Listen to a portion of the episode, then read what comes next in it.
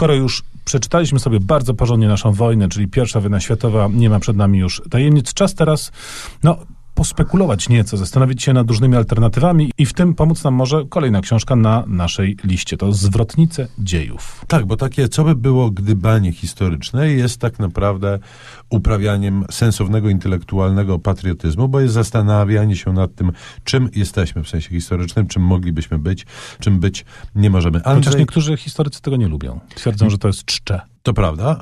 E, wyjątkiem, chlubnym wyjątkiem jest Andrzej Chwalba, który na taki gest się zdecydował. Gest, który właśnie obciążony jest e, podejrzeniem paranaukowości, czy wręcz pseudonaukowości. Andrzej Chwalba w towarzystwie Wojciecha Harpuły mm, opublikowali, napisali książkę, która nazywa się Zwrotnice dziejów i która jest wywiadem rzeką i jest to jedno z najlepszych zastosowań tego gatunku literackiego, z jakim się spotkałem. Nadużywanego, można powiedzieć czasami, prawda? Bo tych wywiadów tak. rzek jest strasznie dużo, chyba dlatego, że to się w sumie łatwo robi. Natomiast tu on jest uzasadniony i ma głęboki sens, bo mamy do czynienia z naukowcem rzeczywiście, jakim jest profesor Andrzej Chwalba i z dziennikarzem, jakim jest Wojciech Harpuła i oni bardzo umiejętnie wchodzą w swoje role. Książka jest bardzo, bardzo ciekawa. Zaczyna się w średniowieczu, kończy z e, Konstytucją 3 maja, czyli to jest taki mięso, środek historii Polski i rzeczywiście zastanawiamy się, co by się wydarzyło, gdyby Bolesław Krzywaustyn spisał inny testament i nie oddał i nie podzielił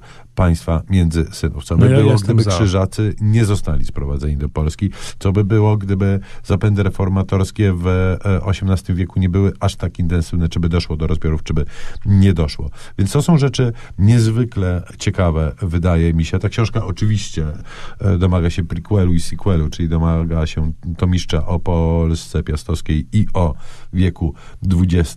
I takie ćwiczenia intelektualne są e, dużą frajdą, bo w trakcie lektury tu pojawia się trzeci autor, którym jest czytelnik, którego własne teorie są uruchomiane za sprawą chwalby i harpuły.